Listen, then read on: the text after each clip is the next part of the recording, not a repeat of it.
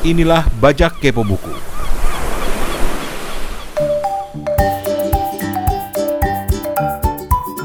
Selamat pagi, selamat siang, selamat malam. Kali ini pelaku dari Bajak Kepo Buku adalah Raku. Kali ini dia akan membawa review singkat dari novel Melis, Catatan Pembunuhan Sang Novelis, yang ditulis oleh Keigo Higashino.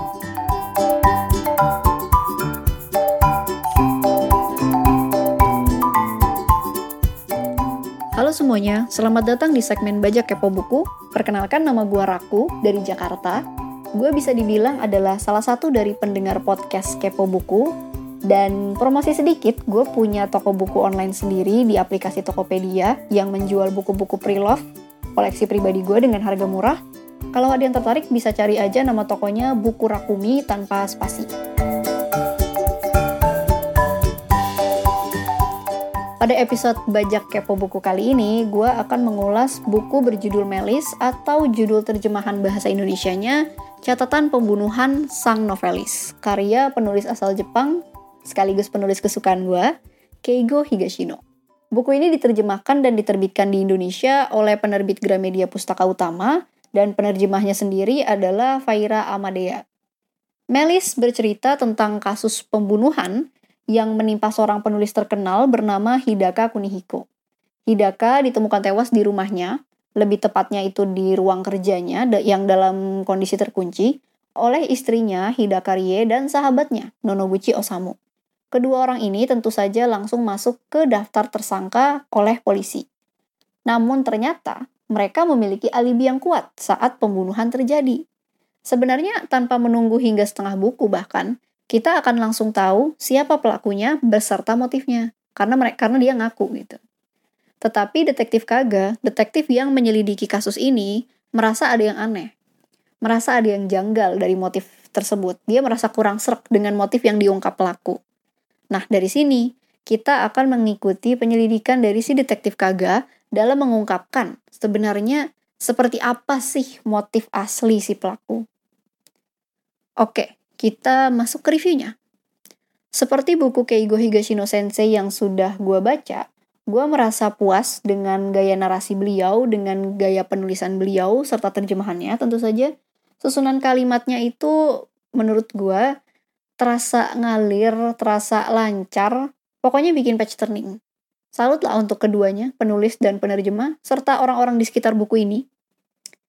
Nah, ada beberapa hal yang menurut gue uh, menarik atau hal-hal yang gue suka dari buku-bukunya Keigo Higashino. Salah satunya buku ini, Melis. Buku Keigo Higashino Sensei itu selalu memaparkan tentang hal-hal yang rasanya umum pada masa itu. Atau setidaknya untuk gue yang tidak merasakan hidup di tahun buku ini diterbitkan atau ditulis, itu kadangkala membuat gue bergumam, oh dulu tuh begini, oh dulu tuh pakai ini, oh dulu tuh seperti ini, gini, gini, gini, gini, gini, gitu.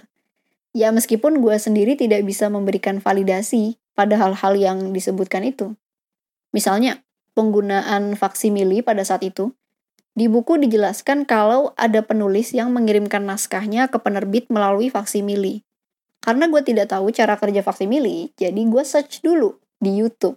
Dan yang gue pikirkan saat menonton video itu adalah gila, ribet banget. Ngirimnya satu-satu gitu. Tapi kalau dalam kasus penulis di Melis, mereka itu mengirimkan ke penerbit itu per chapter. Jadi bukan dalam bentuk satu buku. Ya nggak terlalu berat lah ya. Terus penggunaan surel, atau lebih tepatnya fitur mengirim pesan yang dijadwalkan. Gue tidak tahu ini benar atau salah ya. Di buku ini fitur itu sudah ada gitu. Selama ini gue mengira kalau fitur mengirim pesan terjadwal itu baru ada setidaknya mungkin 10 tahun terakhir ya maklum lah anak tahun 2000 jadi banyak yang gue tidak tahu. Tapi menurut gue pemaparan yang seperti ini itu cukup bagus ketika buku ini nantinya dibaca oleh generasi mendatang alias saat buku ini jadi buku klasik. Yang tidak hidup sezaman itu bisa jadi bisa tahu gimana kehidupan pada saat itu. Ya setidaknya gambaran besarnya lah. Hal menarik lainnya itu bullying Sebenarnya bullying sendiri sampai sekarang kan masih termasuk masalah sosial yang umum. Yang menarik buat gue itu lebih ke bagaimana gambaran bullying di Jepang yang tergambarkan melalui buku ini. Entah sebenarnya gambarannya sesuai atau tidak, yang pasti bullying di sana itu anggaplah itu bisa sampai ke tahap yang separah itu gitu. Separah yang dijelaskan di buku. Apalagi ada karakter yang karakter orang dewasa pula yang seolah menormalisasi dengan alasan dunia itu kejam. Dunia yang dihadapi itu nantinya keras gitu. Jadi anak-anak itu harus ditempah dari sekarang. like what? Selain itu, uh, hal paling menarik dari buku ini adalah format penulisannya yang berbentuk laporan dalam hal ini laporan kepolisian atau orang lain orang-orang juga menyebutnya dokumentasi. Alasan gue membeli buku ini ya salah satunya itu. Karena formatnya dokumentasi. Kan terdengar unik ya. Ya atau setidaknya buat gue ini hal yang baru.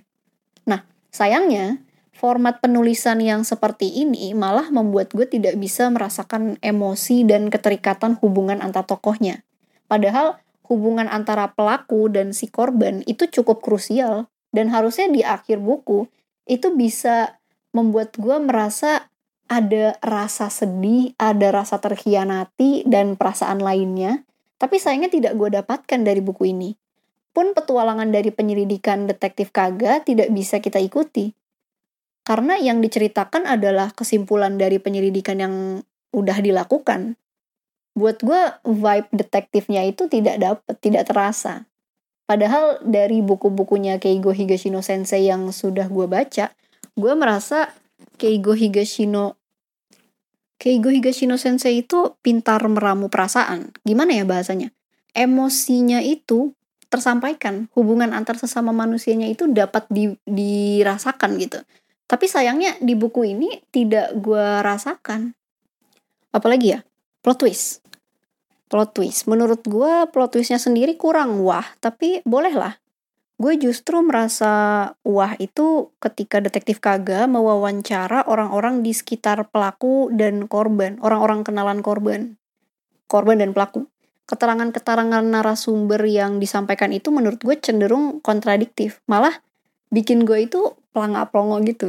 Bahkan keterangan-keterangan narasumber itu bisa dibilang sangat bertolak belakang dengan apa yang kita pahami sejauh membaca buku tersebut gitu. Tapi dari situ, gue bisa lah setidaknya menebak kira-kira siapa yang dalam tanda kutip jahatnya dan siapa yang dalam tanda kutip baiknya. Meskipun tidak sampai mengungkap motif asli pelaku. Secara keseluruhan, buku ini gue beri nilai 4 dari 5 bintang, termasuk tinggi, karena ceritanya sendiri menurut gue bagus dan gue akui ide format penulisan berupa laporan penyelidikan atau dokumentasi itu cukup menarik dan baru buat gue. Hanya saja ternyata itu malah jadi hal yang gue kurang suka saat membaca buku ini. Gue rasa itu saja review gue mengenai buku Melis atau catatan pembunuhan sang novelis karya Keigo Higashino Sensei. Terima kasih bagi yang sudah mendengarkan episode Bajak Kepo Buku ini. Gua Raku, izin pamit undur diri. Sampai jumpa.